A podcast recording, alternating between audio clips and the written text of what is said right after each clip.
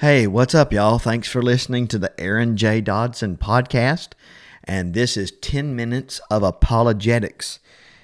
Information brought to you from the Cates Publication Incorporated. A chart that I received many years ago, from which I have taken several of these episodes that you might be able to get your hands on somewhere if you look online. But they're from Daniel Fraser Cates and Cates Publication. Today I want to discuss since God exists. Oh, what a most marvelous and breathtaking thought. What an incredible truth to contemplate very seriously. Since God exists. There are three ideas that I'm going to try to briefly cover in this 10 minutes of apologetics. Thanks for joining me. I hope this blesses your life. Three things. Since God exists, human life has sanctity, and it makes sense. Number two, since God exists, morality has an objective basis, and it makes sense. Number three, since God exists, man has responsibility, and it makes sense. Let's consider these together. First, since God exists, human life has sanctity. Human life is most valuable.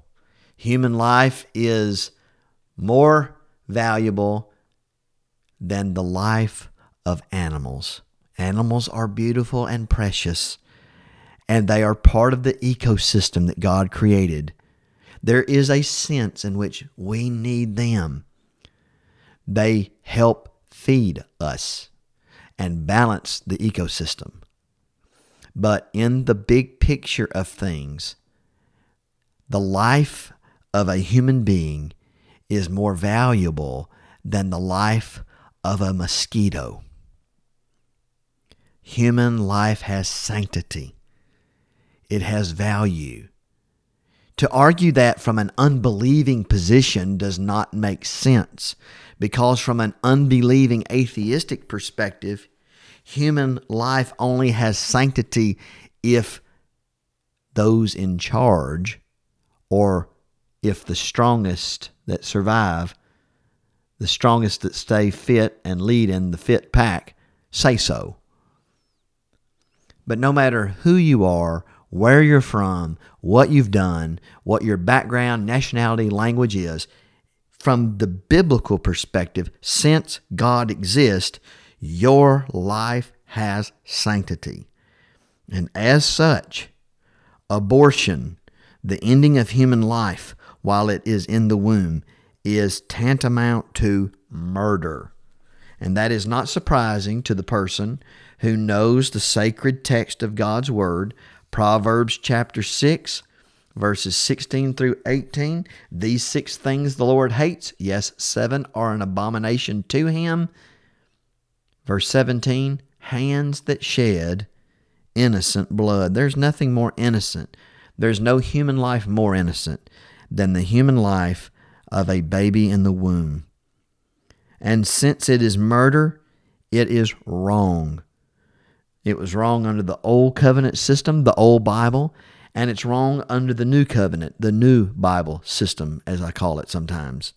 Because since God exists, human life has sanctity, and it makes sense because there is a God and He gave it. Number two, morality, since God exists, morality has an objective basis, and it makes sense. Morality is not based upon man's subjective conscience. It is not based upon his ability. It is not based upon what man has deemed legal or whether the majority are involved in this or that, such as in the days of Nazi Germany. You remember you remember World War II? The history of the of the Nazis? Go back and study what they did. Go back and consider the Nuremberg trials in 1946, where the Allied nations held the Axis powers rely, uh, responsible, I should say, for their atrocious sins and crimes during the war, before and during the war. And the, the nations, the Allied nations, held Nazi Germany uh, responsible and accountable based on, as the Supreme Court Justice Jackson said, on a higher law. There was no law that all the nations agreed upon certain rules, but there was a higher law, and that would be since God exists, morality has an objective basis. It's not based on what the Nazis say. It's not based on what Washington, D.C. says. It's not based on what the President of the United States says. It's not based on what the Supreme Court says. It's not based upon what Aaron J. Dodson says. It's based upon God's inerrant revelation. I think of Matthew 7 12. Jesus and that most incredible principle that most incredible law said, Therefore, whatever you want men to do to you, do also to them, for this is the law and the prophets. I think of Ecclesiastes 12, 13, and 14, where the wise Solomon was inspired to write, Fear God and keep his commandments, for this is man's all. You see, morality has an objective basis since God exists. But the unbelieving position, the atheistic position, says, no, it's based on what the people say because there's no God. And so morality is not from a tran- transient being it's from the function of the human mind, what we have come to believe or accept over time. And folks, we know where that takes us. That we know where that leads us. It leads us to where we are now as a society of people. That leads us to Nazi Germany. That leads us to the atrocities of other nations uh, in past generations and in our current generation. But God exists, folks and morality has an objective basis. And it's not whoever's in charge decides or whatever the wishes and whims and lusts and desires of people are. No, they are the truths and the principles that come from a transient God, a God who is above the universe, who sits on the circle, uh, sits above the circle of the earth, as Isaiah wrote.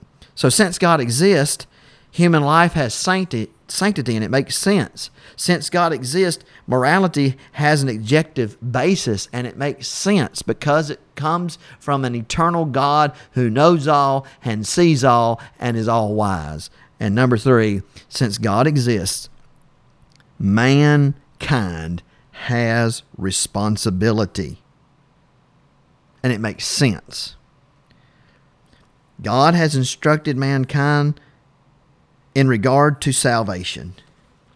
He has said that we must seek him.